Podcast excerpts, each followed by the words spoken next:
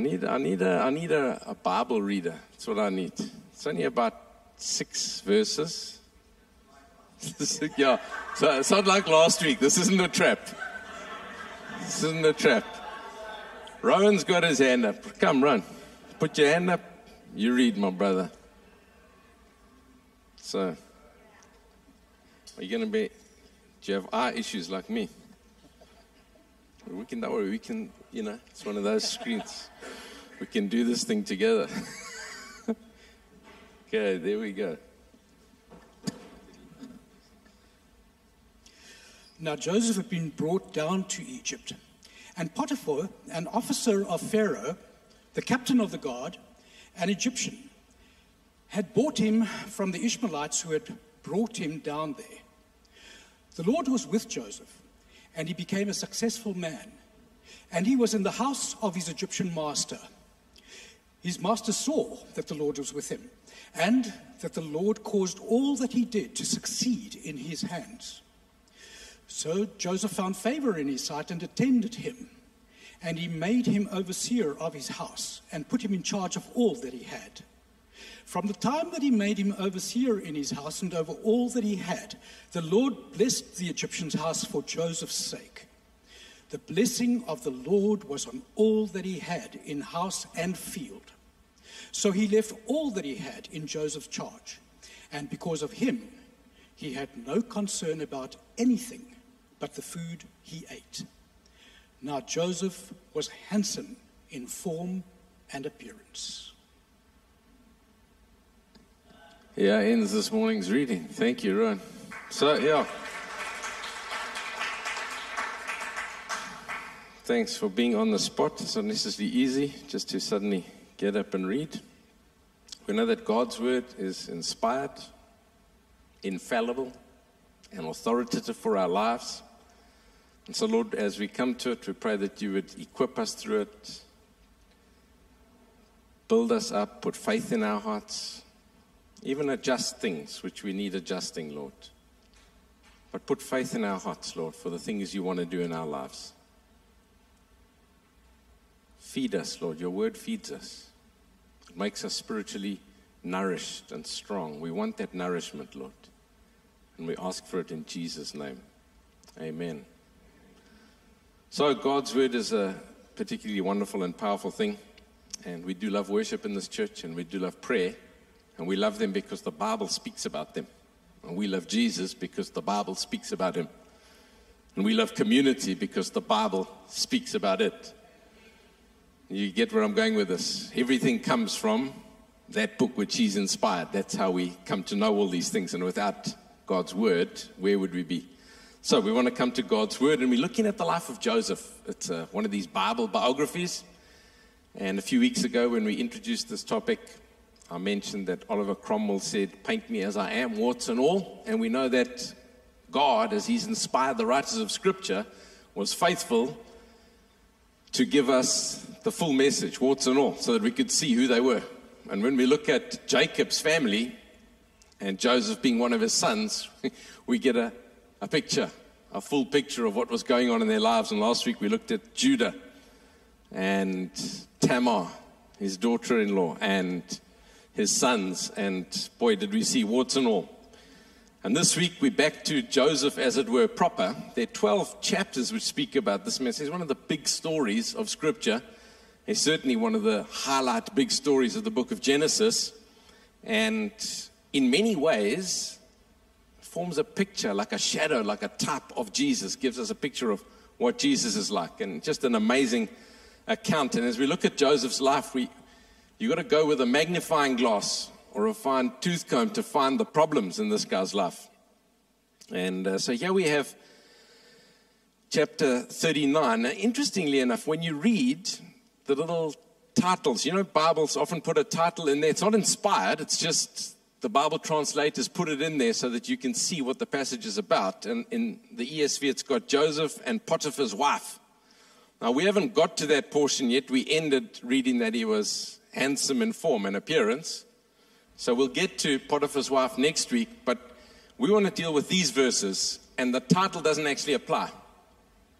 Now, oftentimes You come to church and you wonder when is it going to be addressed what it's like in the working world? You know, we come two hours on a Sunday and that's the halftime break, they say, for the big game. You get your quarter of an orange here, some water, maybe some magic spray, and then you get told, go back and take the land. God has given it to us. He's blessed us. We're His people. Um, well, today I want to speak quite a lot to the issue of the working world because this portion talks about how Joseph handled himself as a slave in Potiphar's house and how God's hand was with him and blessed all that he put his hand to. It's not talking about his worship, although doubtless because he was a, a Yahweh follower, believer in the covenant, he must have worshipped God in that time. It's not talking about his prayer life. His prayer life's not mentioned. It's not talking about his reading of the scriptures because Moses hadn't written them yet. He's just talking about Joseph in the house in which he gets bought into. His brothers sell him as a slave, and here he's bought into Potiphar's house. Now, remember, we said that Joseph's brothers um, had this thing where they envied him, and their envy leads to jealousy, leads to a hatred of him, leads to a betrayal of him. They want to kill him. And then Judah says, No, let's actually get some money from them. They sell him off as a slave, 20 silver pieces. And he gets taken down to Egypt. And so, chapter 39 picks up, it says that he's sold into Potiphar's house, an officer of Pharaoh. It just so happens, remember? It just so happens. God is working behind the scenes in your working life. He places people he places people, our God.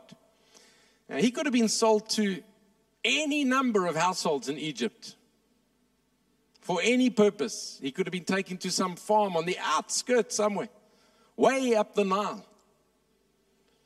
He could have been sold to someone who wanted to use slaves for fighting against animals. But no, he's sold into Potiphar's house. Why? Because God is working behind the scenes. How many of you have faith that God is working behind the scenes in your life? If you don't, today you must settle that thing in your heart. God is working behind the scenes in the lives of his people. You want a scripture? We spoke about it a few weeks ago, two weeks ago, whatever. Romans 8, verse 28.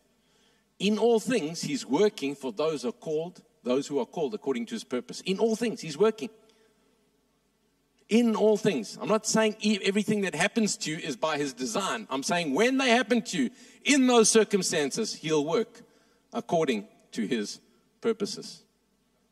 You with me? I don't have a fatalistic theology that everything that happens was God, but even bad circumstances, he can work in them to accomplish his good purposes. And so, we have Joseph here, and there's some wonderful things too. So, what I'm wanting you to look out for today is what it's like in the working world. All right? So, if you want a title and you're writing notes, or maybe they want a title for the screen afterwards Diligence and Favor. We see Joseph's part is to be diligent. And then Yahweh's part, our gracious God, is that He puts favor on our lives. Isn't that amazing? There's also this mixture in God that He knows how to bring favor in the right season and also chastening to cut the barbie edges off of our lives. Barbie, not Barbie as in the doll, eh? barbed as in wire. Those edges, to get rid of them, to chisel them down and prepare us for what we're called to be. So we got Joseph we mentioned that he's the favorite son of the favorite wife. He had these dreams. He naively tells them, and his brothers sell him off.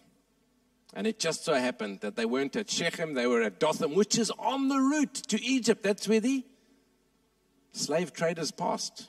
Well, they traded in other things, but it just so happened. You see, God was working behind the scenes. Well, he gets sold into the house of this significant leader. He's captain of the guard for Pharaoh, so there's a close relationship to Pharaoh, which is important. You don't know what it is about your circumstance right now that's tailor made.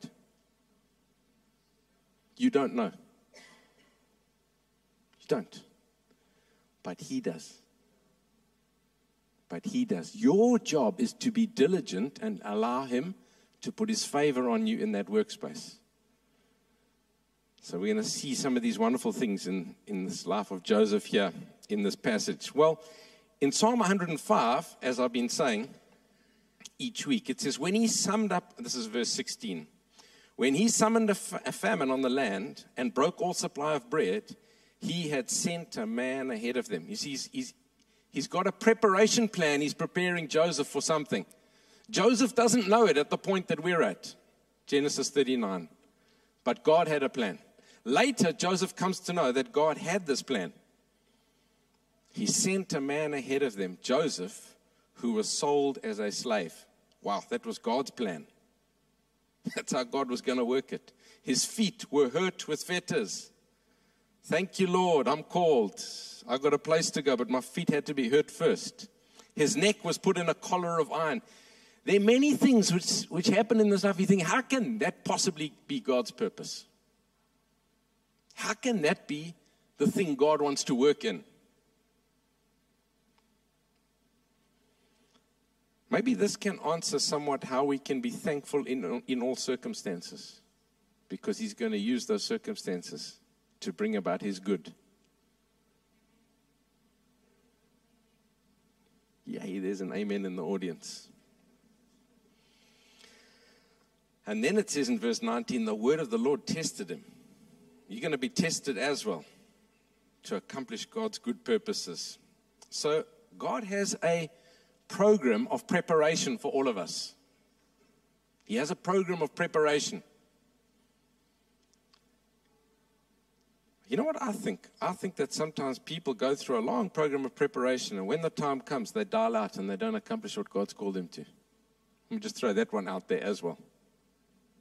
the moment could have come. Okay, now you prince of Egypt. Now you're the guy handling all the affairs for Pharaoh. And then he just like, well, now life is good. Now I'm going to just head off down the Nile and live there and do this and do that and pocket the extras. And when the nations from around come, who cares about them?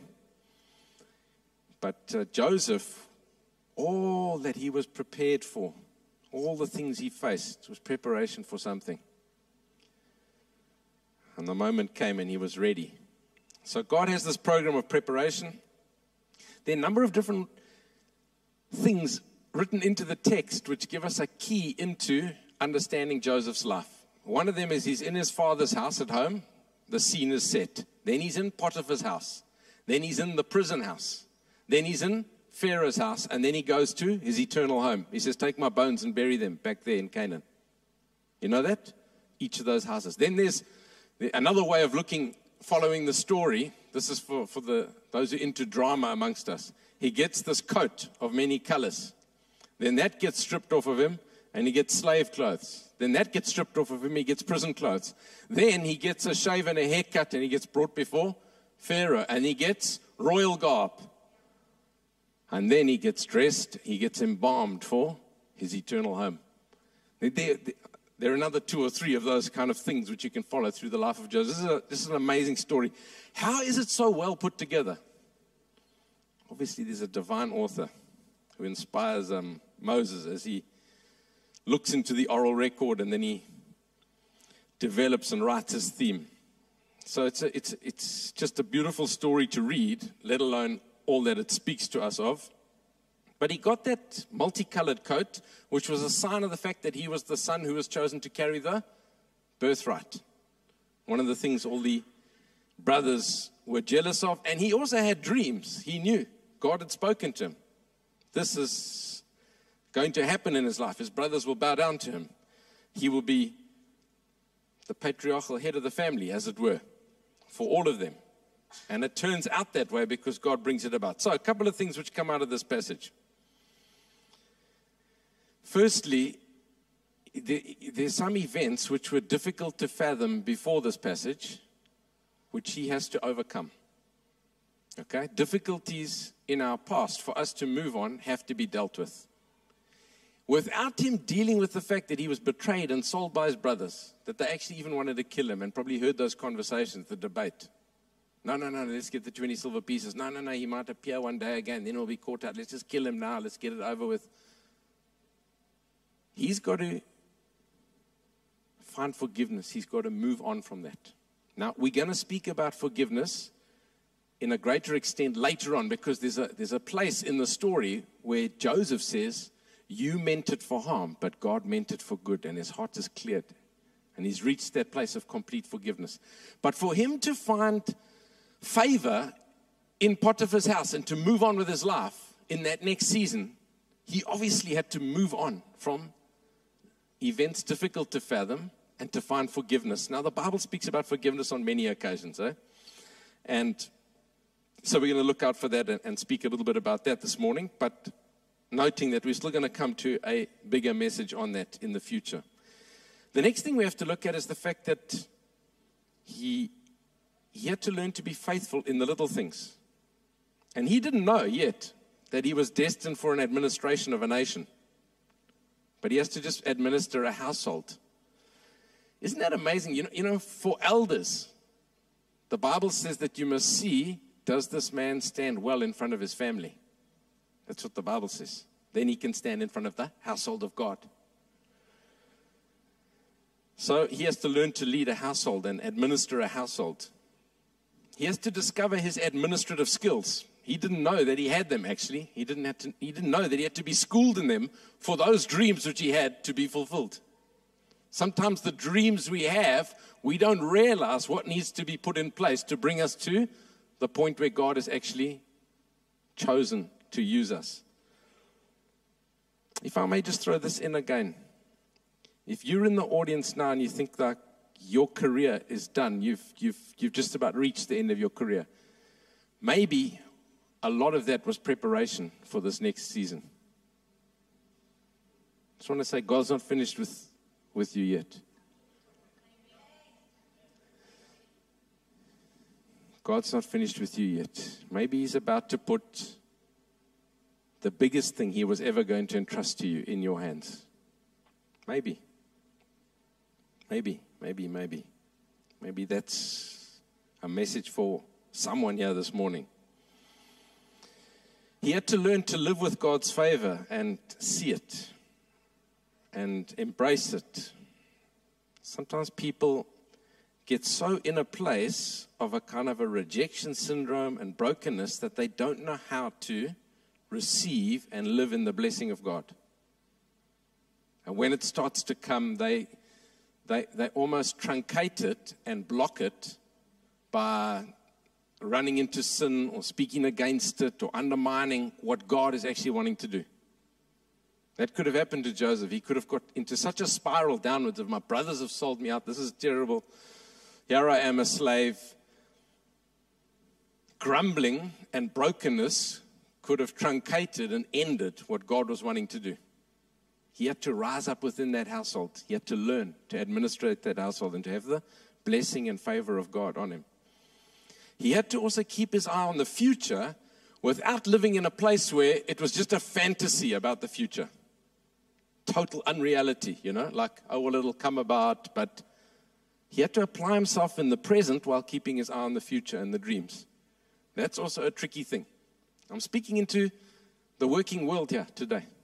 That's what this passage is talking about. Eh? It's not a message about the cross this morning.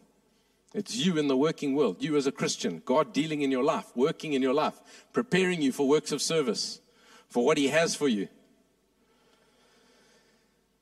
Wisdom in the workplace, as it were. He had to learn to be faithful in someone else's household, with someone else's goods. He had to learn to do it without grumbling, but in a servant hearted fashion. So, it's an amazing passage and it tells us a lot of things. Obviously, we're not going to be able to explore all of those different things that I've just mentioned there. But some people, you could be sitting here today and say, Well, I'm trapped in my career, I've got no room to move, and you've got Monday morning mully grub syndrome. You wake up on Monday morning and it's like uh, another week of drudgery. You weren't sold as a slave. You've been in a free country. Man, you've got opportunity to go in there. You think about the blessing and favor that fell on Joseph. The whole household was blessed because of his presence. Your workplace can change because you go there. But you sit in a place, and I'm not trying to pick on any individual here, I'm, not, I'm just kind of scanning, looking across the audience. But if the message fits, wear it, eh? And change yourself, all right, change yourself. But there are people who live in that place where it's just grumble, grumble, grumble, grumble. It's never like, yeah, they gave me a computer at work, but it's not as fast as the one in the other guy's office. Our internet keeps going down, and it's this, and it's that. And we just think, like, well, hang on a second.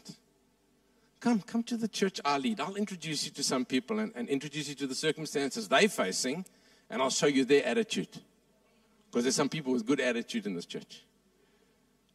Many people with good attitude. Sorry, let me just re- revise that. Eh? Oh, when I'm trapped in my marriage. Well, then change your marriage. Make it sweet. You, someone said.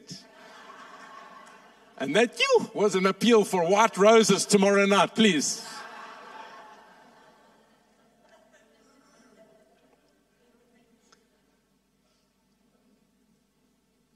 Don't know the family I come from. You don't know the house I live in. You don't know what's wrong with my car. You don't know, man.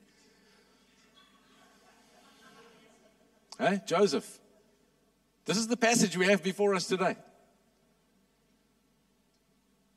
This is a great template text for us to look at in terms of our working environments, our household. That's where he was. He was in a household. And he's the slave, man. He's the slave, but the whole environment has changed because of his presence. Favor comes upon the household because Joseph is there. Isn't that wonderful? Because of his diligence and because he's walking with Yahweh, Yahweh puts his favor on that household and blesses it. This is a beautiful passage. I love this passage. Wisdom in the workplace for us. Now, I, I'm all for sociology as a discipline of learning, right? I studied it myself at university. I'm all for psychology. I'm all for therapists. I'm all for what they can do, okay? Counselors, etc. Joseph had no counselor. He had no therapist. He had no parent loving him there. He had no friend in that household. He arrived as a slave, but he rose above it all. in God, it's possible in your life. I'm all for therapy, I'm all for sociology, I'm all for books that are going to help you, I'm all for some TED talk that's going to. But let me just say start with Yahweh. Go to Him first. Say, Yahweh, God of Israel, your hand was on Joseph's life. Put your hand on my life. Amen. So you've fallen behind in bond payments. Well, guess what? His hand was so on Joseph that everything in Potiphar's house and field was blessed, it says. Did you, did you notice that phrase? That's one of those phrases. It's like an idiom of a language to express that everything pertaining to this guy's household, Potiphar's household, was blessed because of the presence of Joseph. God can turn it around. We serve a God who can turn it around.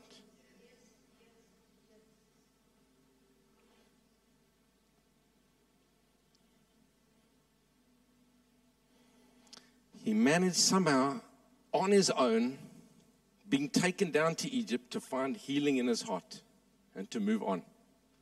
He had Yahweh, God of Israel. That's what he had. Isn't that amazing?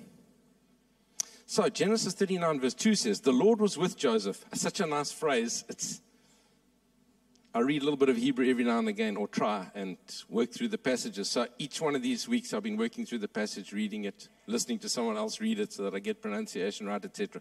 The way it reads, it goes, and he, Yahweh, was with Joseph. That's how it reads in the Hebrew. And he, Yahweh, was with Joseph. That's the word order.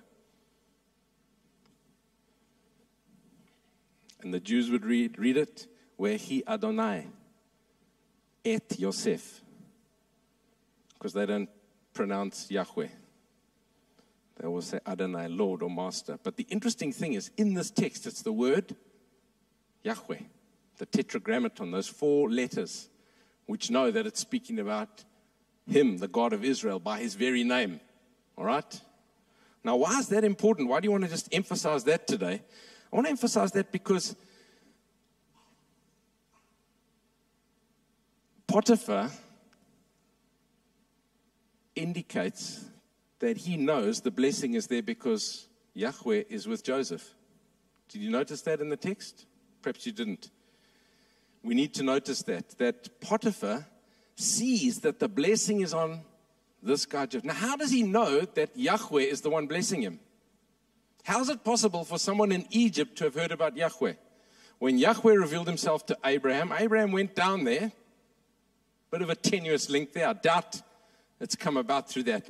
It's most likely to have come about because he's asking this Joseph, What is it about you?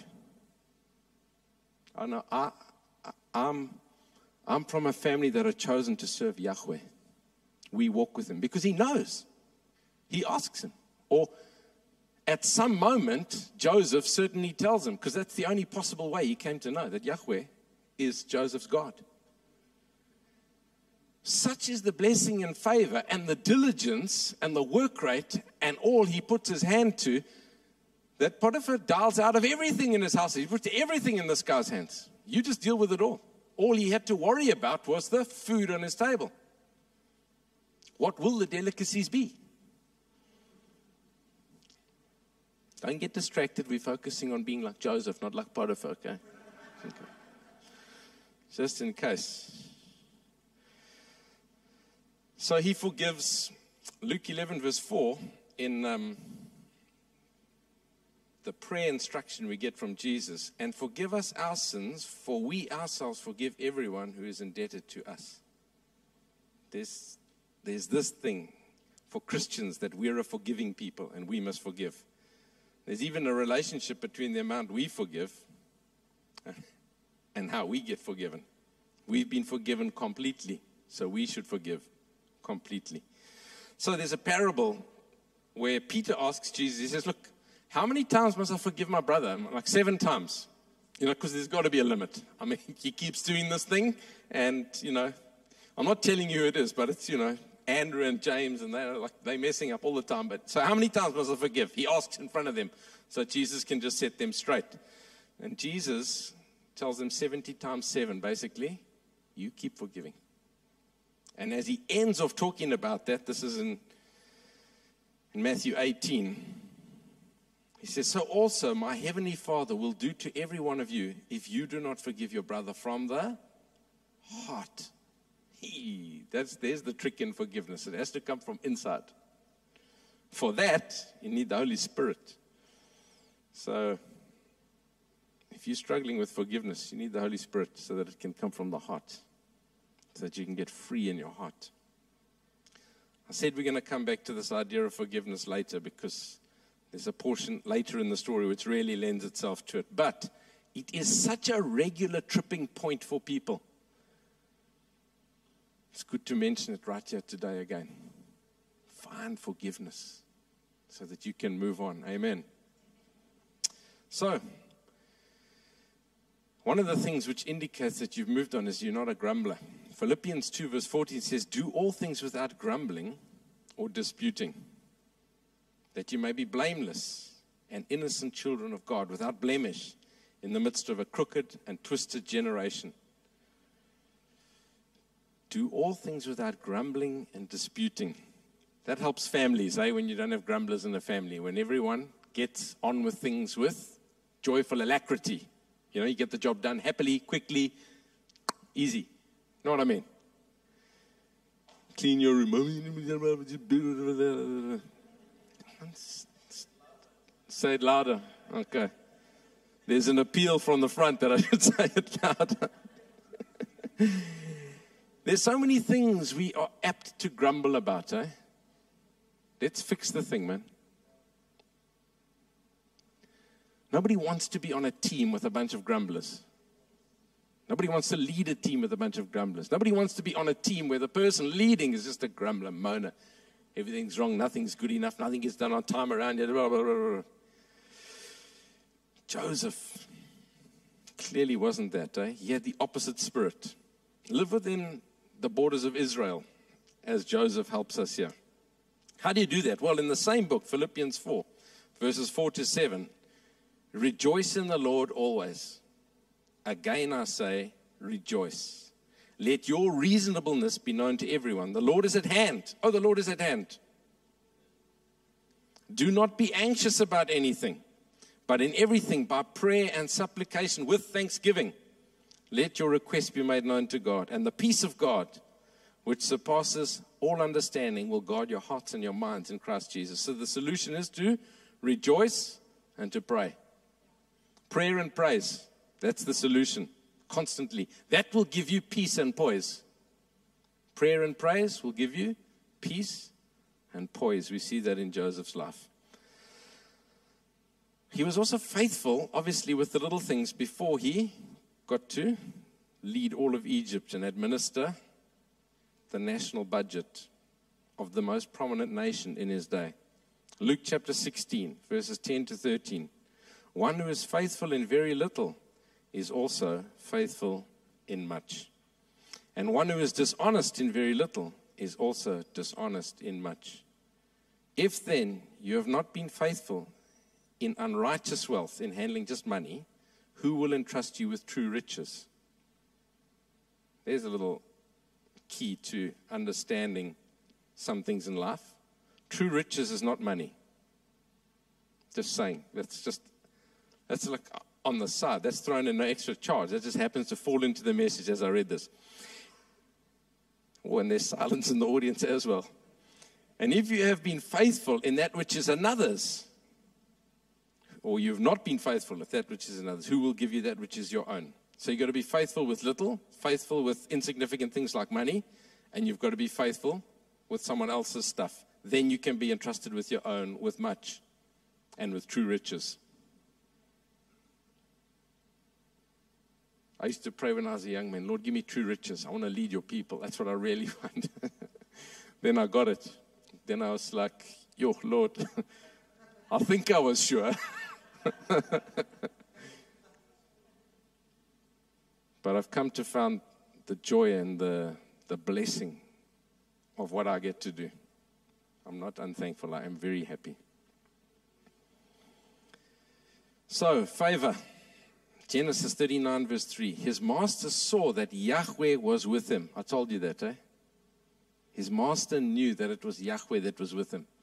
He knew about gods from other places, but he buys this slave and he learns who the true God is through the slave. Whether he turns to him or not, he sees that favor is on this man. He knows his God is actually a God who acts and moves. Wonderful testimony, yeah? That's what we're supposed to be in the workplace, aren't we? The hand of God upon us, blessing and favor upon us in our households, on the side of the sports field, in, in all circumstances. Yahweh is there with us. Potiphar was able to see it, so he puts everything in his household in his care. So, Joseph must have told him his success secret at some stage. No, it's because Yahweh is with me. The Lord blessed the Egyptian's house for Joseph's sake. Isn't that a wonderful thing that God will bless the circumstances you're in for your sake? I've actually been party to hearing testimony of that in some people's working circumstances.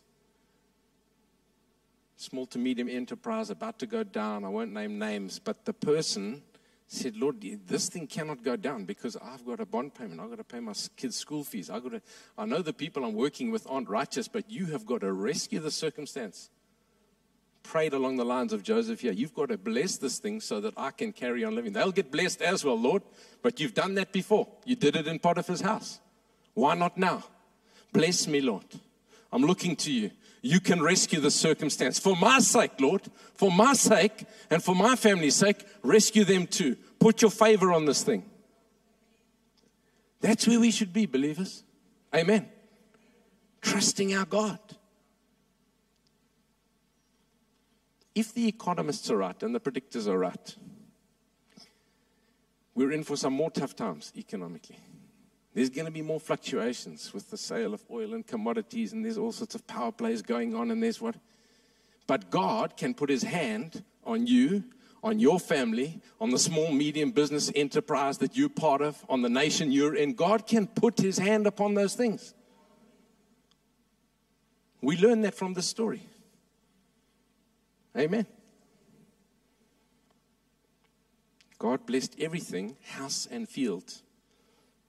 In an agrarian economy of those days, that's basically everything. So Joseph rose and he rose and he rose. We see diligence and favor. No grumbling, faithfulness in the small things, faithfulness with something that was someone else's, faithful with insignificant things before he gets true riches, rescuing the people of God as they come to look for grain one day. We see this kind of pattern in a number of biographies in Scripture. We find that David looked after sheep initially, he played a harp, and he defended those sheep against wild animals that came. What ends up happening? He ends up becoming shepherd of Israel. He, he, he, he sets in motion worship in the temple, harp to worship in the temple, from sheep to the whole nation of Israel, and, and from dealing with the lion and the bear to fighting Israel's battles against all nations that would come. You, you see where I'm going? The training program sheep, harp, animals, the whole of Israel the national army and worship at the temple. We get God's got a training program for you. God's got a training program for you. And I just want to say, I want to come back to that thing. Some of you have been through the training program, now live in it. Now live in what God has put in your hands. Be that blessing He's called you to be. Administer what He's called you to administer. Lay hold of what He trained you for. Your day has arrived. Your day has come for some of you. Others are in the training program. Psalm 78, verse 70 to 71, talks about David. He took him from shepherding the sheep to shepherding all Israel. So, we want to end this morning. Hopefully, you got the message diligence and favor upon David's life. And I want to pray for diligence in your lives. I want to pray for good attitude in the workplace. I want to pray that you can get forgiveness in your heart and I want to pray for the favor of God to be upon us as a community in the working world. Did you get that? Diligence, attitude, forgiveness, and favor. So let's stand. So the Lord's given us this wonderful account of Joseph's life so that we could learn all these things. Maybe I'll take the liberty of just calling the band up. I know Mark's leading the meeting, but the band can come up. We'll have a song after that. But I want to pray first for you in the working world, you in what God has called you to administer currently, you in your training program, or you as a person who God has put his hand on your life. He's done a whole lot and he's prepared you for this season so that you can accomplish something for him. Have you heard R.T. Kendall's story? He's a famous Christian leader, writer, has written over 80 books. His big dream was to retire in Florida where he could do particular type of fishing. Then he gets confronted one day because he's walking along the, on the beach picking up shells. And God's like, I haven't called you for that. And stroll along the beach, pick up shells. You can do that maybe for two weeks of the year. I've called you to write books for my people. I've called you to preach. I've called you to. Sometimes the things we dream about doing, when we get there, actually Really, is that changing the world? Is that bringing the gospel and glory of God into this world? I also want my two weeks off to pick up shells and dial out. Lord, we're asking you as we look at Joseph's life for diligence and we're asking for favor. We're asking that you'd help us with our attitudes, that whatever it is that's caused people to get stuck, that you'd help them to move on. If it's unforgiveness, if it's an inability to relate to what's happened to them because of seemingly like, how could God have been involved in that?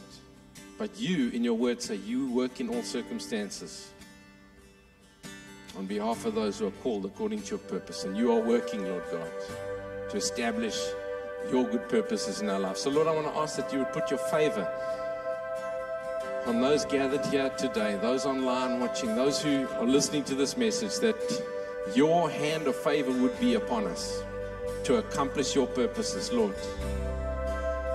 Father, I pray that you would banish the Monday morning mully grubs from our lips, but that we would go speaking of your goodness, of your favor, of your hand upon our lives, and that you would evidence it in our working spaces, that you would rescue companies on behalf of people right here this morning, Lord. That you would save circumstances because of our presence in them, Lord God. We ask for it in your mighty name, Jesus. We look to you, Lord God. We see this message about Joseph. And for those who are in a training program, because they are going to administer something for you one day, work for you one day, that you have them in a training program tailor made for your purposes. I pray you'd give them the grace, the diligence, the fortitude, the stickability to see it through so that you can promote them into that which you've called them, Lord. And we ask it in your name, Jesus. Maybe let's end with a song of worship.